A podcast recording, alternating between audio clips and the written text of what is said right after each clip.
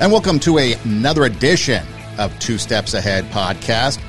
Two Steps Ahead podcast encouraging you to take your passion, make it happen, let yourself be great. I'm Son Edom. Now, a couple of episodes ago, I believe it was episode 178, if you want to go back and watch it, I was talking about basically teachers leaving the teaching profession and heading to OnlyFans. Brianna Coppage was a Missouri teacher that was outed and had OnlyFans account uh, in a different name, was a teacher, but was outed and she eventually quit and went to OnlyFans full time to make a lot of money to pay off all her debt and live happily ever after. Well, another teacher at that same school has since resigned for the same reasons, going to OnlyFans. So whether it was Brianna Coppage that started it and then spread it, or maybe this other teacher and vice versa. Teachers are jumping on to OnlyFans as their side hustle. They get exposed. Apparently, with Brianna Coppage, it was somebody that wasn't even affiliated with the school. But then when I did some follow up just recently, apparently people were linking her OnlyFans link to like Facebook pages and other websites or other postings related to the school. So somebody had it out for her. But they do it to make more money. However, in the effort to make more money, they lost their job, maybe lost some respect. Because, like I said in that episode, and I'll say it right now, people who work in the sex related industry, they are not respected. They may, may they may be liked, maybe even well liked, but they're not respected. They're used as a sexualized object, and that is it. But teachers are starting to validate. They're starting to validate this lifestyle as more and more teachers are leaving the teaching profession. They're going to OnlyFans and they're validating this online sexploitation of themselves. Because the question then comes down to so what do students do now? I mean, we haven't heard of it yet, at least not that I'm aware of. But could it be possible that students are doing OnlyFans because they realize they can make money? I mean, you think about college students nowadays, they can, especially if you're an athlete or a cheerleader or somebody like that, you can get some money through name, image, and likeness, the NIL agreements, which is basically just paying people to go to college. But so there's ways for people to make money. Well, if you're not an athlete, if you're not a cheerleader, if you're not somebody, I think even bands are starting to get on this name, image, and likeness. But what are you going to do if you're neither of any of that? And what if you're in high school and maybe you're you come from a lower income family, trying to keep up with the Kardashians? Remember, it used to be keep up with the Joneses. Now it's keep up with Kardashians.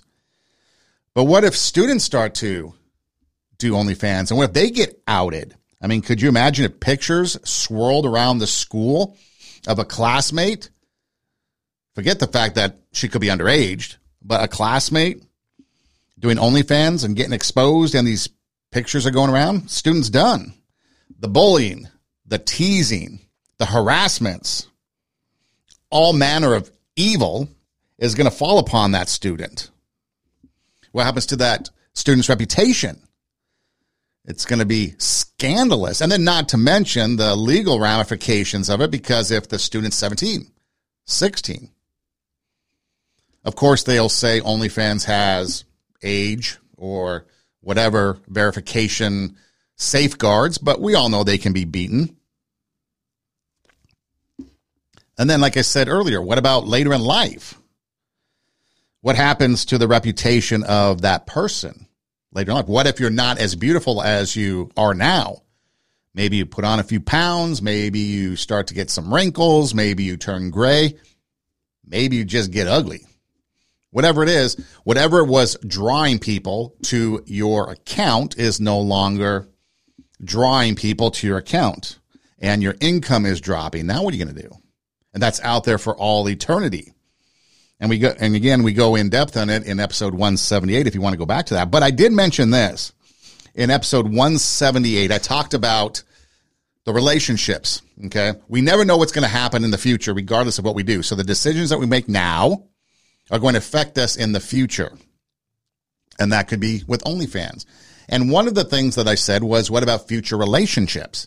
What if somebody along the way meets you, likes you, dates you, and then finds out you have OnlyFans and then splits? I got a lot of blowback for that. People like, oh, that's bad. People shouldn't do that. In fact, here is exactly what I said on that episode. Problems will come in the future. Here's the other thing, too. Think of your situation right now.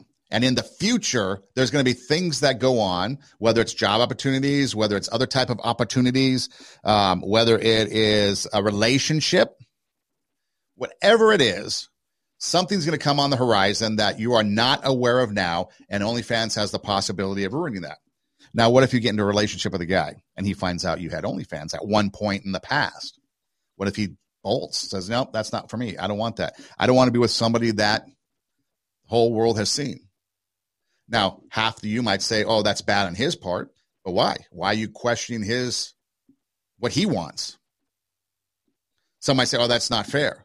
Uh, absolutely is fair because he can choose who he wants to be with based on the criteria that he wants. And so then you get heartbroken because maybe you lose this relationship. And it's not a fairy tale ending like the movies in Hollywood. The guy ain't gonna be like, oh, okay, I have a second chance, get back together and live happily ever after. You might be heartbroken and crushed because of that. Something to think about. Okay, so that was episode 178. So that was a couple weeks ago that I said that. Talking about OnlyFans. And like I said, I got some pushback on that. Like, oh, guy shouldn't do that. Well, ex NBA basketball player Joe Smith finds out his wife has OnlyFans. Smith, uh, confronting his wife, expressing the shock and feeling of disrespect for not being informed earlier. And this is how that went. Stupid, yo. I can't believe I'm sitting here just finding out you got an OnlyFans page. Out of all these years, yo, the disrespect that comes with it, that you could even talk to me before you did it, that's bullshit, yo. That's fucked up, Keith. I'm telling you, yo, that's fucked up. Wait, wait, no, no, no, calm. But you're not gonna say fuck me or that's fucked up. It's not fucked up. Recording me? What the fuck you doing? Listen, it's not fucked up, and you mean it's we're going to. Okay, look. So, I have an OnlyFans page, and he's mad because he's just now finding out about it. Of course I'm mad I'm just finding But out about it. I'm not doing it with anybody but myself. So why should I have to tell you my choice, my matter. body, my body, my fucking I'm your lover, choice? I'm your partner. You're supposed to come to me and talk to Joe, me. I've been talking to you about mad things. I've been asking for solutions to shit. You're not giving me none, so I created one. That's no solution. Not in my book. That's no You knew you knew who the fuck I was when you met me. Before, before, Before, Before yeah, we met, before, yeah, I and I that. thought that I would never have to go man, back to anything. I like knew this that again. beforehand, but unfortunately, no, no, no. that's not the case after right that, now. after that, everything's supposed to change. Everything did change. No, no, no, no, no. Obviously, it Everything. hasn't. No, it had to. I had Obviously, to do something. It hasn't. You stood out there showing your body. You stood out there doing stuff like this on camera. You act like that's the only thing that I do. I have mad jobs, but they're not facilitating everything that needs to be done. So I got something extra. OnlyFans be breaking me off. What the Man, fuck? come on, Keisha, with that. It, don't matter what they breaking you off. It's the disrespect that comes with it. What You couldn't even- disrespect? you couldn't come and talk to me about it. Okay, well we're talking about it now. Because I had so, to find out on the fly. all right then. But now, okay. No, so wait. I had to find out on the fly. So now you know. Yeah, now I know. Okay.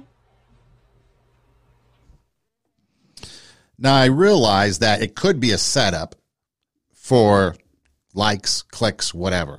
But Joe Smith's wife has the camera running, and Joe Smith and his wife talk about her OnlyFans account and how he's just finding out. Quote, I can't believe I'm sitting here finding out you got an OnlyFans all these years. Disrespect that you couldn't even talk to me before you did it. That's effed up. I'm telling you, that's effed up, said Smith. So his wife, who I think's name is Chavis or Chavis, defended her actions, stating that it was her body, her choice. How many times have we heard that? And that the decision to put up an OnlyFans account was her choice. She also adds that uh, being active on social media on that page, is that really social media? Helped her survive financially. And then Smith says, You acted like that's the only, oh, I guess Chavis says that, his wife, you act like that's the only thing I do. I have mad jobs, but they're not facilitating everything that needs to be done. So I've got something extra. OnlyFans be breaking me off. Okay. Now, the problem probably comes down to money. Okay. She has a desire for money, and apparently Joe Smith doesn't have any, or maybe they don't have any. So Joe Smith, an NBA player, an ex NBA player, made $61 million over 18 years, according to some reports. Of that 61 million, he took home 16 to 18 million. Okay, so a lot went to taxes, managers, reps, who knows what entourage. And remember this because we're going to talk about this uh, in a little bit, something more on this lines. But 61 million over 18 years ends up with 16 to 18 million, and apparently he lost it all. So when these two got together, maybe there was money involved. Maybe he had money and then lost it. And so because she can't live the lavish lifestyle that she wants, she turned to OnlyFans to make some money. But the point also is what I said in the previous episode. Here's a guy finding out that his wife has OnlyFans and he's upset. And then she is like, it's okay. It's no big deal. My body, my choice. He talks about being disrespectful, disrespecting him. Uh, she says, my body, my choice. He says it's no solution, not in his book. Showing her body, he says, showing her body off to everybody on camera. And she keeps bringing back to money, money, money. So again, when you have people that are going to engage in something such as OnlyFans. They might think it's innocent. They might think it's something and people should just respect it. But here, Joe Smith finds out his wife is having an OnlyFans account and apparently all these years, and he's just finding out about it years later, disrespect. He got upset. So naturally, here's a guy whose wife showing the goods to everybody for potentially years, getting upset about it, not liking it. And her excuse is defense. She's going to defend herself. Like I said, could be a setup for social media, could be a setup. I understand that for likes and whatever. Seem genuine.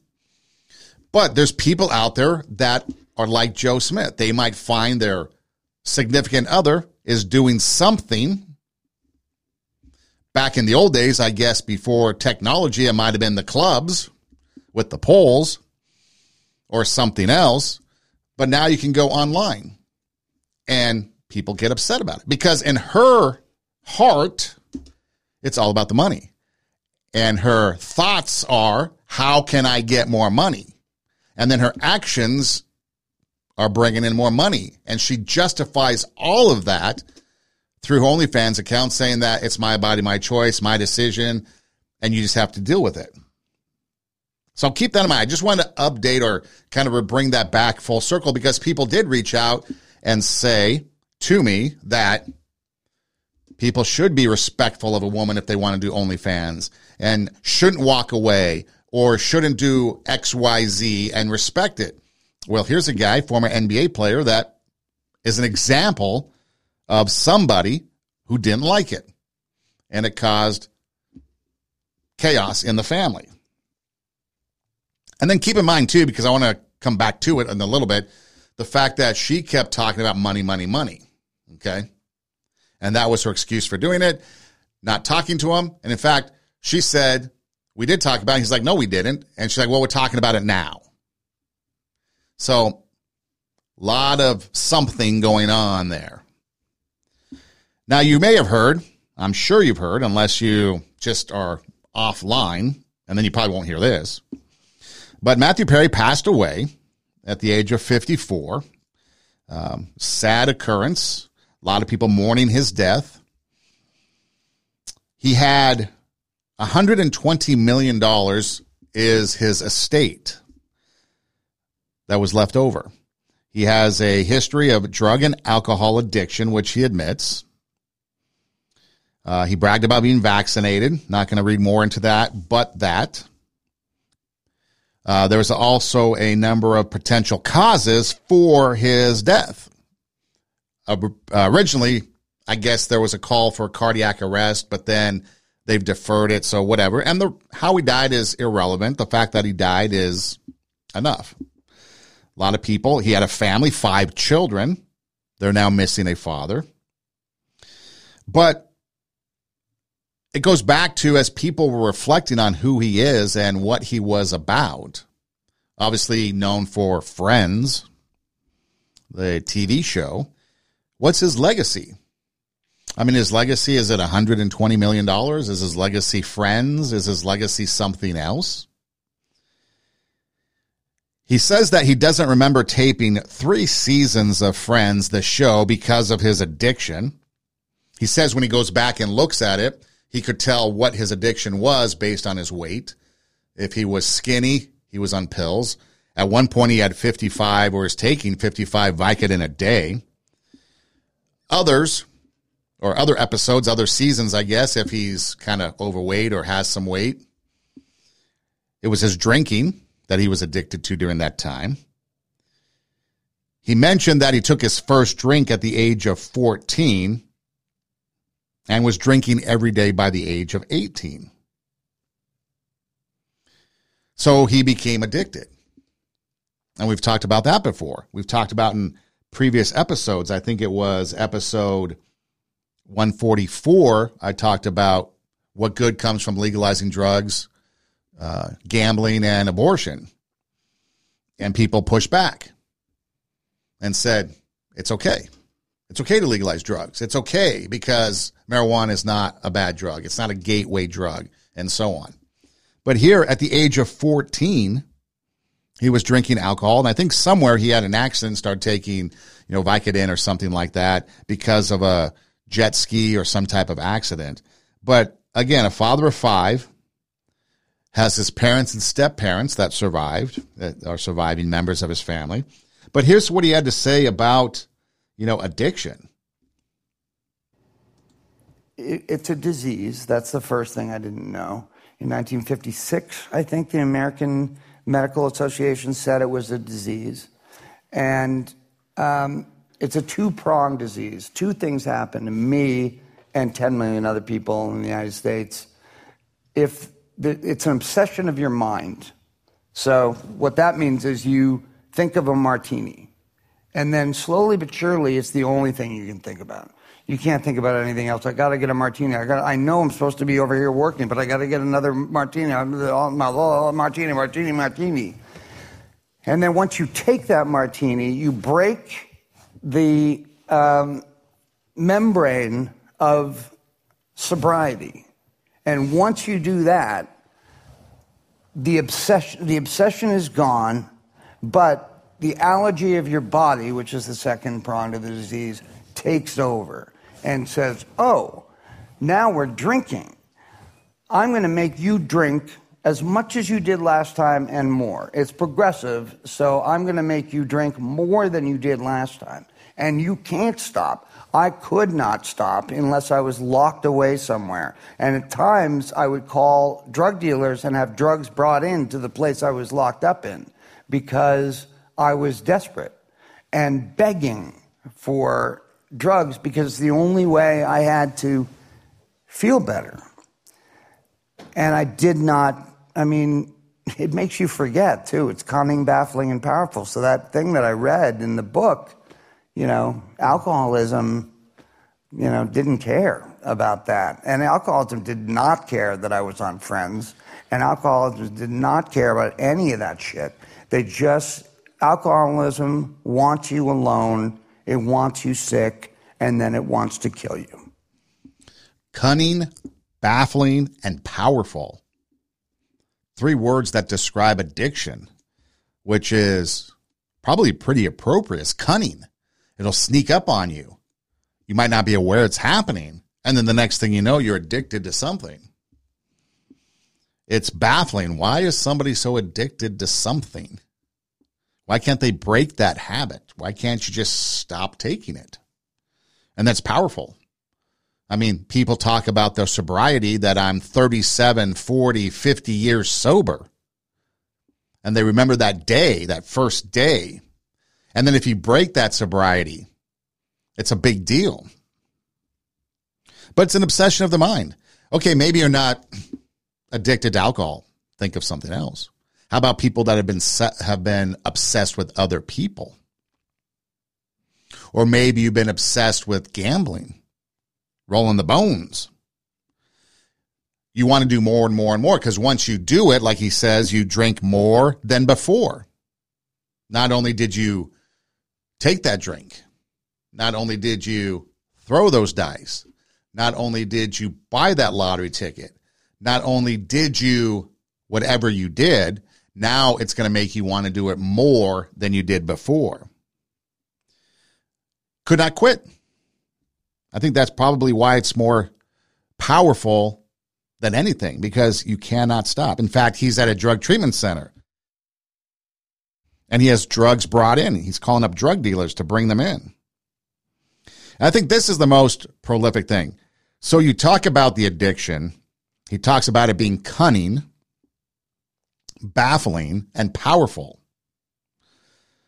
But the discussion also goes to that alcohol or addiction does not care about you at all, does not care who you are, does not care what your status is, does not care what your job is, does not care about anything other than you continuing in your addiction with whatever it is you're addicted to. In this case, alcoholism wants you sick. It wants you alone. Isn't that true though? You usually alienate yourself because of your addiction. Maybe you go into hiding and not necessarily like hiding because you don't want people to see you, but you become reclusive. Maybe you go to the bars by yourself or you're just at home a lot because you're addicted to pills. You don't want to be around people. So alone, sick, and ultimately wants to kill you. And I think that right there really sums it up, especially for people because there's a lot of people that will say, unless you've been a part of sobriety, you don't understand. Unless maybe you've had counseling, you don't understand. Or maybe unless you've been trained to help people, you don't understand. And I get that. I don't understand addiction. I've never been addicted to anything. Now I can understand the obsession of the mind because every once in a while I'll have an obsession about needing to get a energy drink. I know it's not the same but I do understand a little bit of that obsession of the mind because you're thinking, okay, I want an energy drink. And you start thinking about it until you pull into the mini mart to get an energy drink. Okay. Or maybe it's coffee for you. We've talked about it before. People can't start their day unless they've had their coffee. Coffee, coffee, coffee. How's your morning going? Oh, it's so bad. I haven't had my coffee. It's the coffee. And until you have that coffee, your day is not going to be good right? So we can understand a little bit about that obsession of the mind, but we don't have that addiction because we we can stop. We can function and we can move on without the coffee. I think I don't drink coffee, but I know I can go without an energy drink if I want to. Or back in the day, especially during the pandemic, I used to like to drink beer and drink different kinds of beer, craft beers, discover them. There's nothing else to do. And the only thing that was open was the liquor store. Apparently that was an essential, right? And then people would kind of see me post videos, you know, Sunday night brew of the different beers. And someone reached out and said, be careful, you might become addicted. And I appreciate the sentiment, but the fact was the appearance on social media was more than what I was actually consuming. And in fact, as of this point, I can't even tell you the last time I had a beer. It's probably been a couple weeks, maybe more. I don't really keep track of it. But so I can understand the obsession of the mind, the, the obsession of the mind. But you got to keep in mind that it's cunning, it's baffling, it's powerful. Those are three distinct and unique words to describe something. Because, yeah, it's tricky. It's going to trick you. It's confusing. We don't understand why you're doing this. And it's powerful because you cannot stop. And it wants you alone, sick, and wants to kill you. And here he is again when you talk about um, addiction. This is how he kind of describes that addiction. In the book, I, I say I compare it to the Joker. Because the Joker just wants to see the whole world burn. And so does alcoholism and addiction. And it took over decades of my life. And I pray to you, if you worry that you're having this problem, or you know somebody that is, raise your hand, find somebody who's smarter than you about this, and talk to them and be honest about it. Because the secrets are what kill us. As soon as I, I mean, he was pulled out of me by somebody the first time I admitted it, but I was taking 55 Vicodin a day. I weighed 128 pounds. I was on Friends getting watched by 30 million people, and that's why I can't watch the show because I was like brutally thin. And um, being beaten down so badly by the disease. So I went to Hazelden. I went to my first rehab. I didn't really learn anything. I kind of just imitated Michael Keaton the whole time. So I was like, what, do I have a problem with um, alcohol? Um, and I and I was placed in some kind of spiritual guy's office, and we talked a little bit. And as we were done talking, he turned around. He he, I, he turned me around and said, "Just remember, it's not your fault." And I went, "What?" He said, "It's not your fault." And I went, "Say that again." It's not your fault. And I said, "What do you mean it's not my fault? I'm the one who's doing it. What do you mean?" And he explained addiction and alcohol to me, and he saved my life. Um, because I then knew that it wasn't my fault, that it was that I wasn't weaker. It wasn't my will that was screwed up. It was that I have this disease and I need to get help. And you know, the thing that always makes me cry, and I hope I hope I don't cry here, is that it's not fair. It's not. It's not fair. It's not fair. It's not fair. That I had to go through that I had to go through this disease while the other five didn't. They got everything that I, that I got. But I, I had to fight this thing and still have to fight this thing. So, just to end this on a good note, there are people that will help you and get their help. It doesn't go away, it never goes away. It never goes away. That's why I think people talk about sobriety 50 years later because it never goes away. He talks about it being like the Joker, the Joker from Batman. It'll burn your world. It takes over your life. Secrets kill us. Remember earlier he talked about it. It wants you alone. And he talks about the secret and how his addiction was pulled out of him by somebody. And that's how it became known. But it wants you alone because those secrets are there and those secrets are going to kill you. He was beaten down by the disease. It never goes away. Uh, there are people that will help. You can reach out. If you don't know of anybody, if you're struggling with something, you can always reach out to me here at the show. You can just send me an email at two steps ahead podcast at gmail.com. That's T W O, two steps ahead podcast at gmail.com. If I can't personally help you, there's people I know that I could refer you to that can help you. And it doesn't have to just be alcoholism. It could be a number of things. It could be anything. We can find resources to help you because sometimes when you're in a situation, you might not be in the best position to help yourself. You might be capable, but maybe you're not in the best position. That makes sense. And so you just need somebody that has some neutral eyes, maybe a different perspective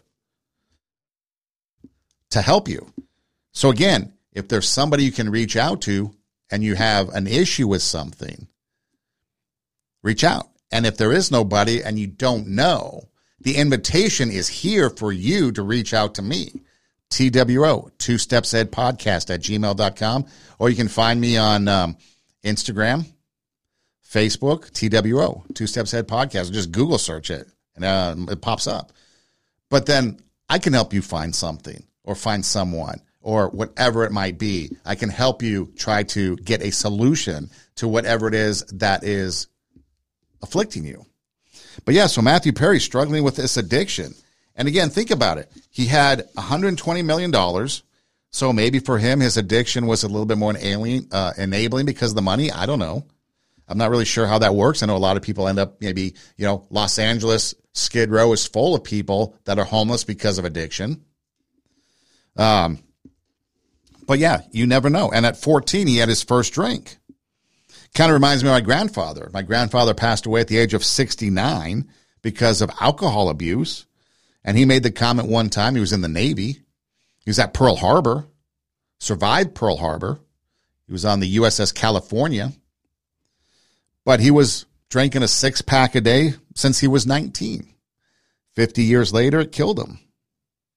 So when I talked earlier about legalizing certain things, I know alcohol is a legalized substance.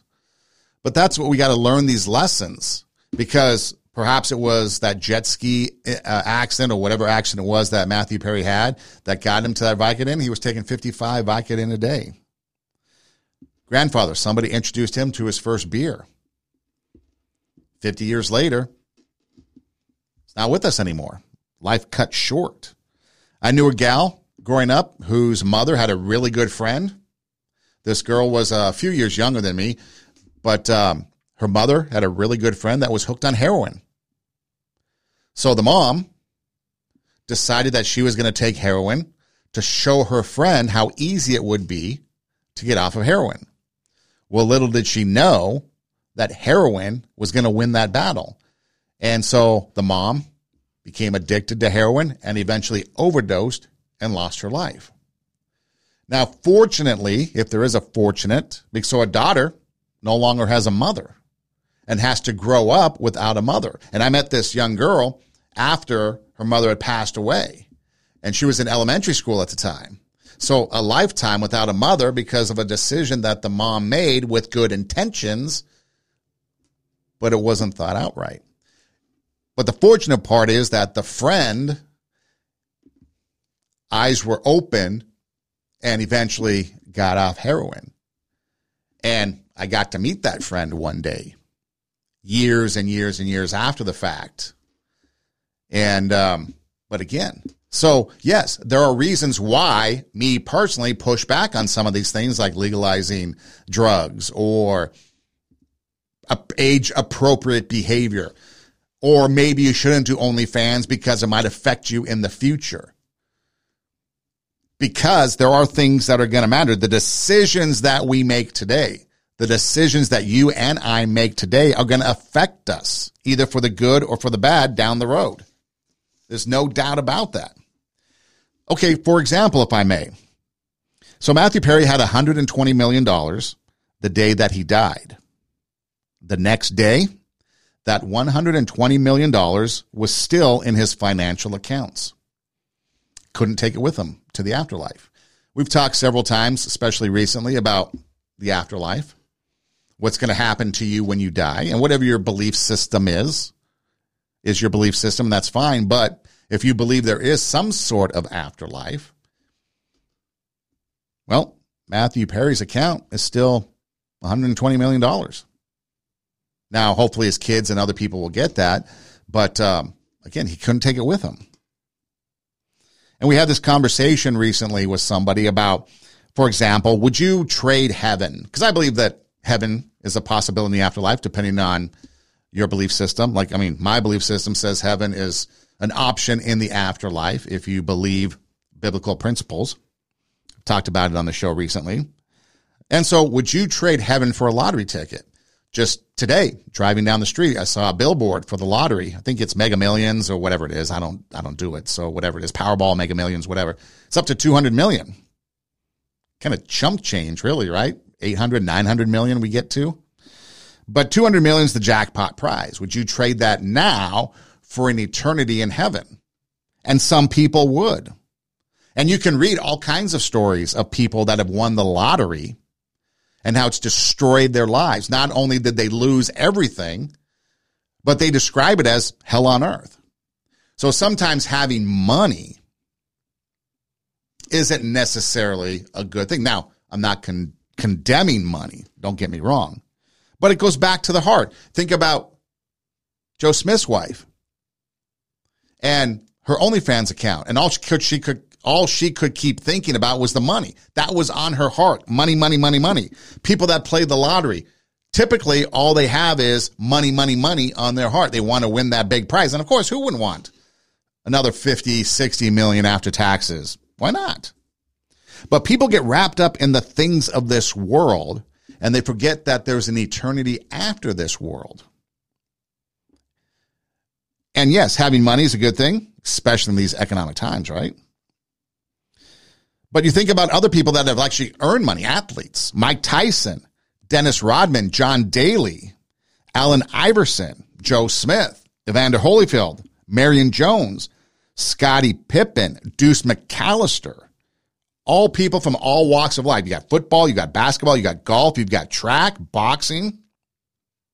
They lost millions. I think Deuce McAllister made like 70 million in his NFL career and they lost it all. So the question then becomes what does it profit a man to gain the world but lose his soul? The saying, the love of money is the root of all evil. That desire whatever you desire on your heart is eventually going to consume your thoughts. And then your thoughts are going to dictate your actions. So whatever your desire is of the heart, that's going to consume your thoughts. Your thoughts are going to be about that. If let's say you want to build a business and that's your desire, your thoughts are going to be, okay, how can I build this business? And then your actions are going to be, well, let's build this business. If you find somebody that you're interested in, right, relationships, your heart is consumed with that person, the desires to be with that person, so your thoughts are consumed about her. You think about her, you think about him, think about the other person night and day, right? Sometimes it becomes psychotic. We've read about those stories, but you know, naturally you start thinking about the person a lot. And then your actions are, okay, how can I get this person to go on a date with me? Right? Whatever it is It doesn't always have to be a bad thing, but whatever the desire of our heart is, it's going to consume our thoughts and those thoughts are going to dictate our actions. So if money is the thing, like in the case of Joe Smith and his wife, she wanted money. Maybe in the case of the teachers from Missouri, because they could pay off their student loans and they could make more money than they could teaching. And you might think that's valid and that's fine. But what's the end result of that? What did it profit these people? They lost their jobs, maybe lost respect, because again, people that work in the sex business may be liked but not respected. What's on the heart and the desires of the heart control and consume your thoughts. Your thoughts dictate your actions. Again, you ever stand in line at a mini mart and you just want to get an energy drink? And there's someone up there taking forever because the mini mart should only last like 30 seconds. Pick your product, go pay and get out, right? And they're buying lottery tickets, spending their last dollar on lottery tickets, or the people in the slot machines at the casino chunking away their social security. Or how about even the dangers of a pastor, prosperity gospel, preaching you give to the church and God will return to you tenfold whatever you give. And people in desperate times are giving their savings to the church. And these pastors are living high on the hog making all kinds of money while the parishioner is still waiting for god to reward them tenfold. And it doesn't happen. Remember if it sounds too good to be true it probably is. It's the same with the lottery. Chances of winning are slim to none. And if you do win chances are your life is going to be miserable because money doesn't provide happiness there's a saying in the Bible, create in me a clean heart and renew the right spirit within me. Maybe we need to have a clean heart so that our heart is clean for whatever the desires that we have are clean desires. Again, it could be a desire of somebody else. That sounds weird, I know, but relationships I'm talking about, right? Desire of business, desire of friendship, desire to travel, desire to do whatever, but at least those desires are clean and pure and real. and they're not conflated and they're not cunning. They're not baffling and they're not powerful. They don't want you to be alone. You're not keeping secrets. They're not going to kill you because you have a clean heart and a new spirit. So your thoughts are clean. Your thoughts are pure. Your thoughts are real. And then your actions so that you're living a healthy lifestyle is the point I'm getting to. Again, if you want money and that's the lust of money's on your heart, maybe you begin to cheat on taxes. Maybe you do unethical business practices. Stuff like that. That's why, again, it's okay to have a business, but if the desire for money is the only reason, your thoughts are, how can I make more? Maybe your actions go to cheating. And we see people cheat taxes all the time, right? Or end up embezzling money, criminal activity. So I can't repeat it enough. What's on the heart does matter because what's on the heart consumes the thoughts. Thoughts dictate actions. Do you have actions of love, joy, peace, patience, gentleness, goodness, faithfulness, self control, the fruits of the Spirit? If those are your actions, or if your actions are relatable to those things, then the chances are that, yeah, you've got a clean heart, a pure heart. If it's vengeful, if it's hateful, if it's anger, if it's pride, jealousy, vengefulness, then maybe your heart's not so pure. And maybe you've got evil motives. So maybe instead of desiring the things of this world, maybe we focus on things in the afterlife. I mean, think about the latest things. You want to talk about things consuming the heart and then actions. What about this whole thing that's going on with Hamas, Israel, Palestine? We're starting to see more and more people rally for Palestine and becoming this anti Semitic hate that's going on in the country. I don't understand why everyone is celebrating terrorism. If you don't think Hamas is a terror group, or if you're supporting Hamas and just blatantly supporting Palestine, then you probably have some education that you need to do because you're ignorant of historical facts. I'm just going to call it out. Okay. It's, it's the similar hate that we saw during the BLM riots. You've got people at the White House smearing red paint as if it's blood all over the place. You have a 69 year old Jewish man killed in the streets of LA at the hands of pro Palestinian rioters. You've got murder in the streets of LA. You've got Jewish hate spewing across the country from the streets of LA to the halls of Congress. Michigan Democrat Rashida Tlaib leading the way amongst others. How is this even possible? A country that was founded on opportunity. All men are created equal, endowed by their creator with certain inalienable rights, life, liberty, the pursuit of happiness. Well, not if you're Jewish. And the only thing that people are learning is from TikTok or social media. And it's all wrong. So Hamas has an unprovoked attack on Israel on October 7th, killing men, women, and children, people at a peace festival, children, babies, in the most heinous and brutal way. Obviously, Hamas has evil on their heart because their actions were to kill. Their thoughts for a number of years, apparently, was how can we invade Israel and kill? That's evil. Any way you look at it, that's evil. And if you support that. Now, here's the other thing keep in mind pro Israel people, they are very concerned not only for Israel and the people of Israel and the Jewish people around the world, but they're also very concerned about the innocent Palestinians in a real and in a reasonable, logical way. They don't want innocent people to perish, but we all understand that because of the results of one country, whether it be Putin invading the Ukraine, whether it be Hamas and other terrorist organizations taking act or taking actions, there's going to be fallout from that. But that doesn't mean that pro Israeli supporters want anything bad to happen to innocent bystanders anywhere. But yet there's people that witnessed, that saw Hamas do what they did. And there are people in Palestine, in the Gaza Strip, that support Hamas. They're not so innocent. They might not be fighting with Hamas, but they support them. Not so innocent. Because what's on the heart consumes the thoughts. Thoughts dictate actions. Actions equal killing people. That tells you everything if we reverse it, what your thoughts and what your heart was. Think about this. People today lost their ancestors in the Holocaust during World War II. This Jewish man that died in the streets of LA at the hands of a pro Palestinian protester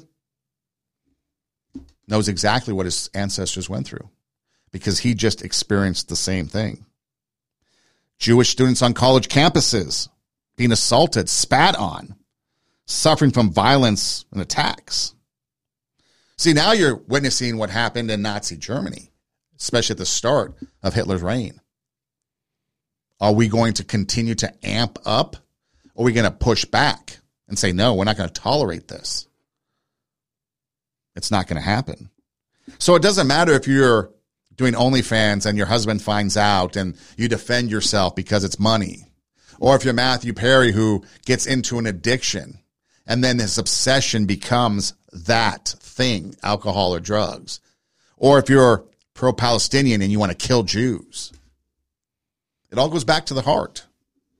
The heart, the desires of the heart will consume your thoughts, and then your thoughts will dictate your actions. So, what are your thoughts? What are your actions? Love, joy, peace, patience, gentleness, goodness, faithfulness, self control, or vengeance, anger, killing, doing away with a people, a culture, a faith. That's something you have to decide. Now, not to end on such a grim and grisly note, I came across something that is amusing that I thought we could just end up on. List of places women absolutely refuse to go on a first date. Okay. Well, would you go to these places? Now, I don't really know how this list came about, but supposedly, as the story goes, someone sent out a memo to a bunch of women and women were to respond. So apparently, this is a woman led list. Okay. Topping the list is Cheesecake Factory. What's wrong with Cheesecake Factory? Why don't you go to Cheesecake Factory? And it doesn't give reasons why it was just a list. But Cheesecake Factory, no good on a first date. Applebee's. We're not eating good in the neighborhood, I guess. We're not fancy like Applebee's on a date night. There's no Bourbon Street steak, no Oreo shake, no whipped cream on top, no two straws, but you can guarantee there's probably one check. Although there is the great debate as on a first date, who pays? Because I like to have conversations with the students that I, uh, especially the college students that I teach, and kind of get an idea of what they're doing because a lot of them are younger than me. And there's this common thing now where you split the check because that way women are comfortable with not having to I guess maybe there's an expectation that if the guy pays that then the woman pays later or something. But so now you split the check so that way there's no expectation of nothing. I guess chivalry and all that is out the door. Uh, movies. No go. No bueno. No es bueno movies. However, if you go on a blind date, having a movie as a backup is always a great idea because um, maybe you don't like what you see when you meet that person and sitting in the dark for a couple of hours, then calling it a night. Probably a good thing. Red Lobster is a no go. Maybe it's too messy. Maybe fish allergies. But they did not say Red Robin. Yum.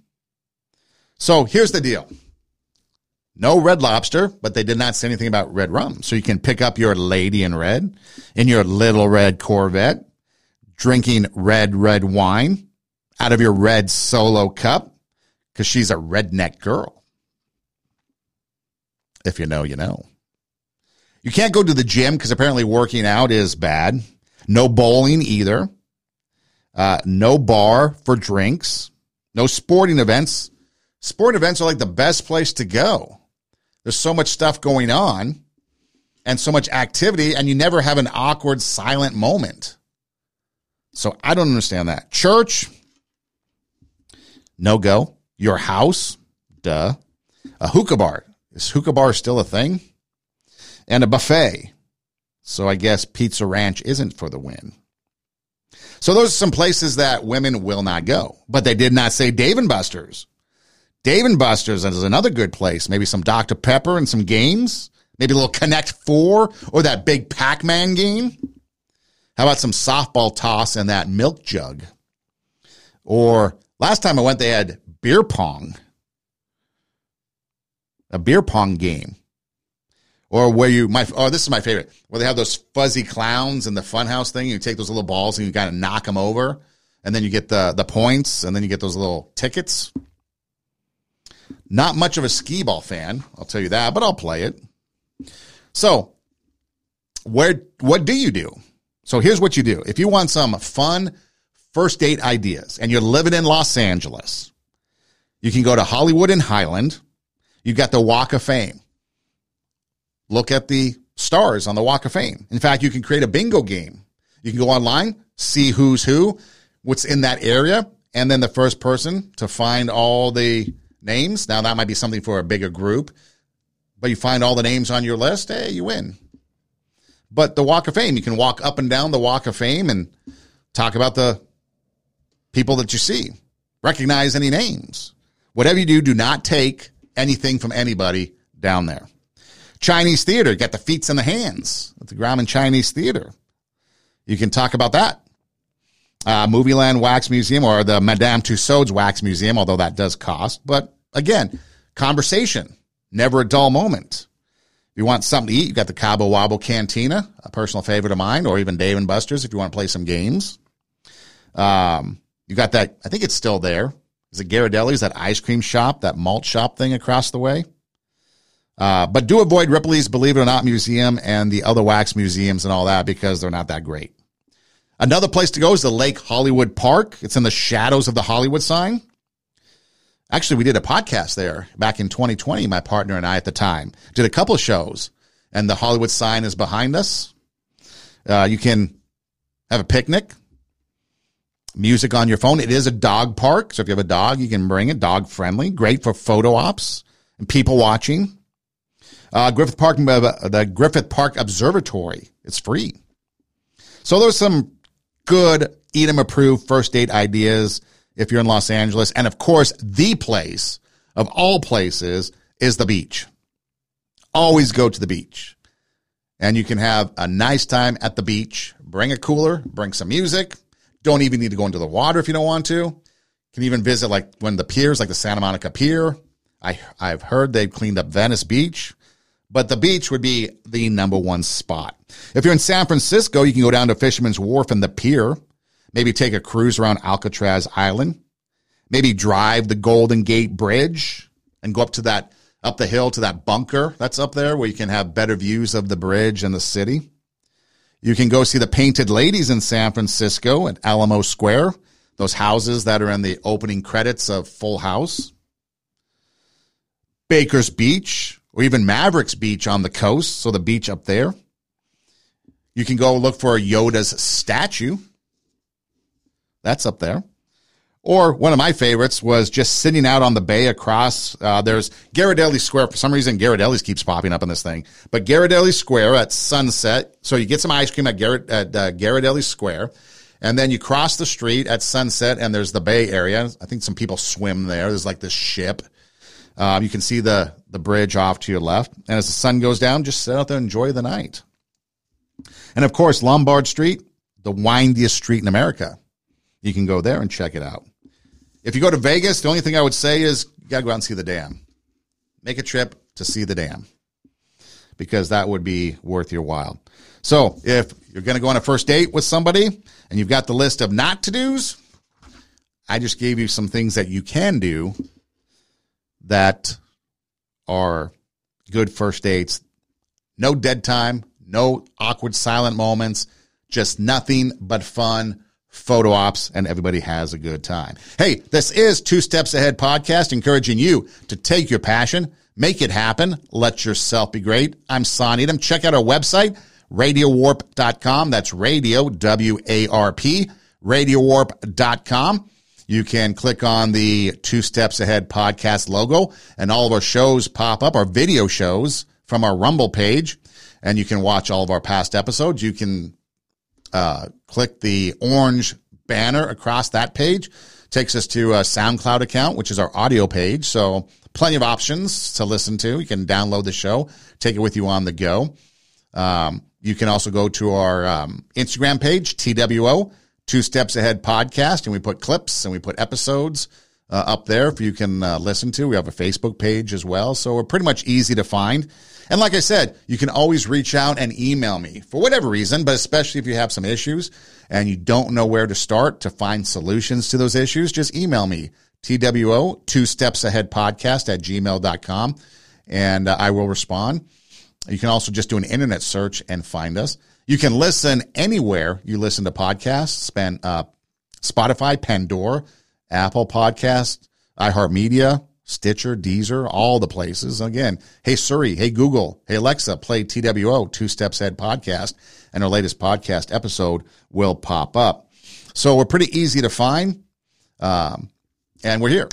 We're here for you. But again, remember, whatever we do, whether it is we make a decision to do something that might be more on the controversial side of OnlyFans, be realistic. We got to be realistic in this day and age. I always like to present things from logic and reason.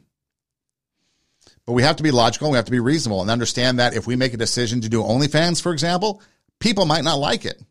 People might be upset by that. People might feel disrespected. People might walk away. You have to have that in mind. If you are consumed by something, just realize that your actions are going to be a result of whatever it is that you're being consumed by.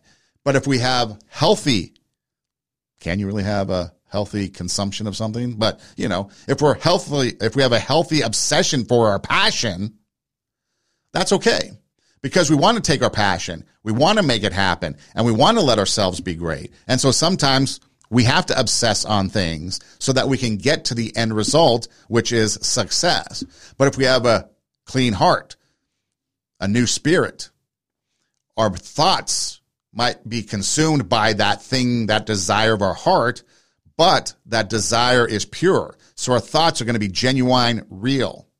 That then our actions are going to follow suit. And then we know it's healthy and it's okay. If it's not cunning, if it's not powerful, if it's not baffling, if it doesn't want you to be in the dark with secrets so it can kill you, those might be some ways to determine whether or not what you're thinking about, what's on your heart is healthy or not.